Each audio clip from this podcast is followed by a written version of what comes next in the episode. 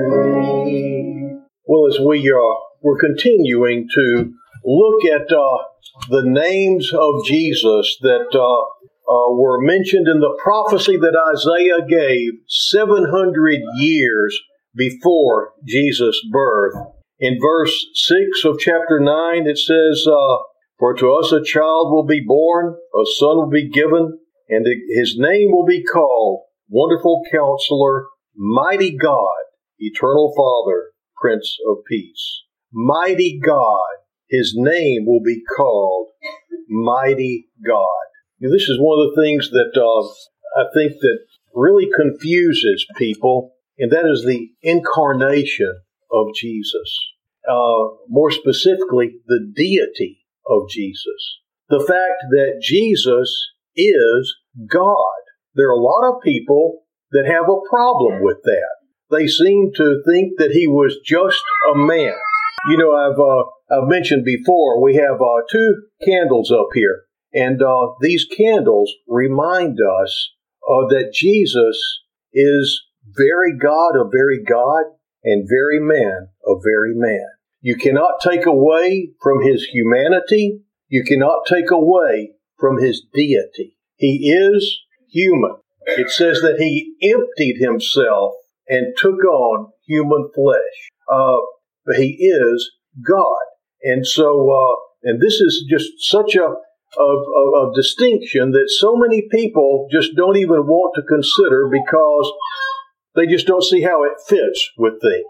They think uh, that uh, somehow uh, Jesus was just a man that was greatly inspired. But uh, if you start looking at Scripture, you see that it's much, much more than that. Look, here, even 700 years before his birth is being foretold, and it said that he will be mighty God. Uh, it says in uh, uh, in the Gospel of John, the first chapter, the first verse, we read, "In the beginning was the Word," and that's with a capital W. And the Word was with God, and the Word was God. He was in the beginning with God. All things were made through him, and without him was not anything made that was made. In him was life, and the life was the light of men. The light shines in the darkness, and the darkness has not overcome it. He was in the world, and the world was made through him, and the world did not know him. He came to his own, and those who were his own did not receive him. But as many as received him, to them he gave the right to become children of God. Now notice, you know, some people say, well, we're all God's children. But here it says, those who receive him, to him, them he gives the right to become children of God. We are born separated from God. We're born uh, uh, with a, a sinful nature that somehow must be overcome. And there's no way that we can overcome it since the fall of man. But God made a way. And that's what we're looking at today. But as many as received him, to them he gave the right to become children of God, even those who believe in his name, who were born not of blood, nor of the will of the flesh, nor of the will of man, but of God. And listen to this. And the Word became flesh and dwelt among us. And then John says, and we saw his glory, glory as of the only begotten from the Father, full of grace and truth. Now you've got to remember, this is of the Apostle John writing this. This is an eyewitness account. If you'll remember, John, the disciple, was one of those that was up on the Mount of Transfiguration who saw Jesus transfigured and saw him in his glory and then heard the voice speak and say, This is my son in whom I'm well pleased. This is an eyewitness account, you see. And the Word became flesh and dwelt among us, and we saw His glory. Glory is the only begotten from the Father, full of grace and truth. John testified about him and cried out, saying, This is he of whom I said, He who comes after me is of higher rank than I, for he existed before me. For of his fullness we have all received, and grace upon grace. For the law was given through Moses, grace and truth were realized through Jesus Christ. No one has seen God at any time. The only begotten Son, who is the bosom of the Father, he has explained him. The incarnation is Jesus revealed, or God revealed in Jesus Christ. God became a man. God took on human flesh. The Trinity is, uh, it's hard to understand, and I'm not going to try to give you great detail about it, but three persons, one God. Father, Son, Holy Spirit, they interact, they were all God. And they were all involved in creation. It's not the Father is the creator, and then the Son is the Savior, and then the Holy Spirit uh, is our guide. Every one of them was involved in creation. If you'll look at the very beginning of Genesis, you'll see that uh, uh, that uh, it was void, that it, everything was void, and it says that the Spirit hovered over the waters. The Holy Spirit was involved in creation. And then it says that God spake the worlds into existence, and this came through Jesus. Jesus spoke, and the pre incarnate Jesus spoke, it says, and the worlds were formed. This is amazing to me because whenever scientists start breaking down matter, it breaks down into atoms and you know molecules, atoms, and then you get into these all these different you know protons, neutrons, and all these other little things. And now then they've broken those things down into little pieces. And whenever you finally break it all down, you wind up with energy, and it's sound waves. Isn't that amazing? He spake the worlds into existence, and whenever you break it all down, what you wind up with is sound waves. It's amazing to me how this all goes together. And uh, for people to think that this all just came about happenstance, uh, they're living in a different world than God created. They're living in His world, but as it says, they haven't received Him. And so they're not looking at things from His point of view. And those people that say that these all are just a bunch of myths and that Jesus was a myth, they just can't see. Uh, if you look around right now, you can see God's uh, word coming true. Uh, you, we read about uh, the government will be upon his shoulders. This is a messianic prophecy. The Jews were looking forward to the coming of the Messiah.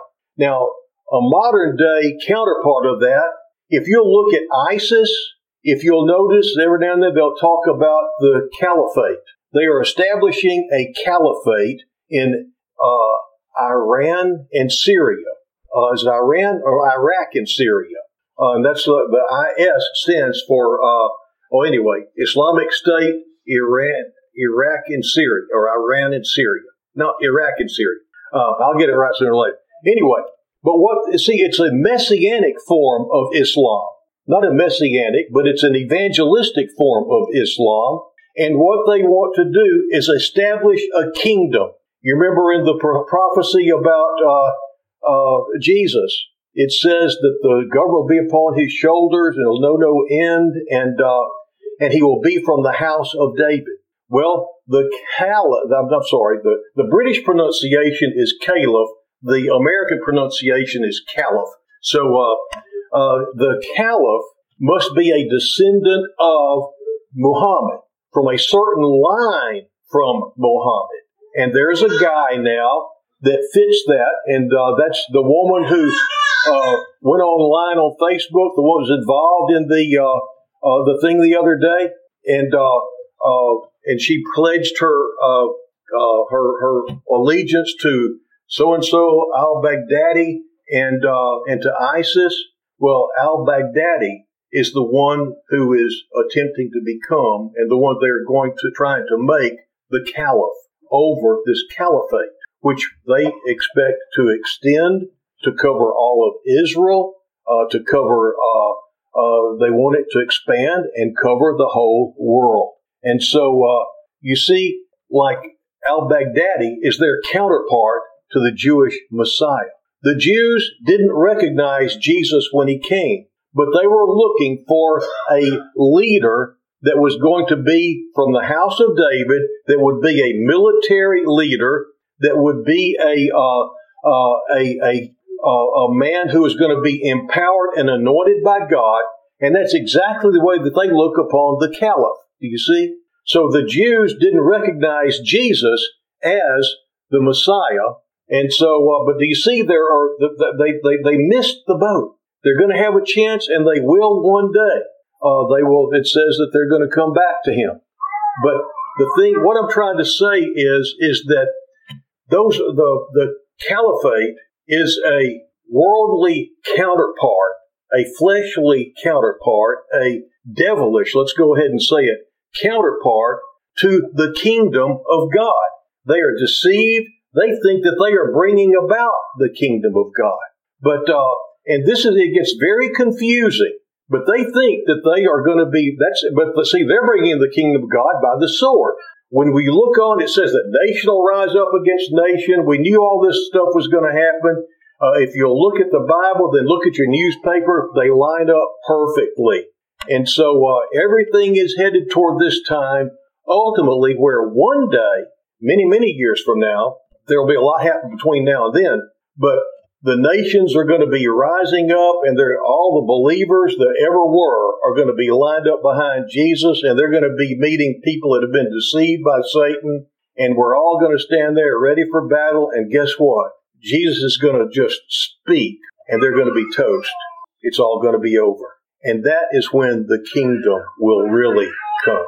But everybody, and I can't go on much longer about this, but uh, but the thing is, is I just want to give you all that parallel there, that uh, that those are happening. But the thing is, is that Jesus, this is where it all, all what it all comes down to, is the fact that we. Uh, I, I, remember I've, I've had people come to me and say, "Well, now you know, Moses, Martin Luther King, Muhammad, Confucius, Jesus, they're all really God, aren't they? Isn't it all the same? And the thing is, this is what we're getting at. No, they're not. These other guys, uh, Moses was God's friend. Moses was close to God. Some of these other guys that I've mentioned were uh, very religious. They were seeking truth, many of them. Many of them were in some way, they were very serious about trying to get to God. But you see, Jesus said, I am the way, the truth, and the life. No one comes to the Father but by me.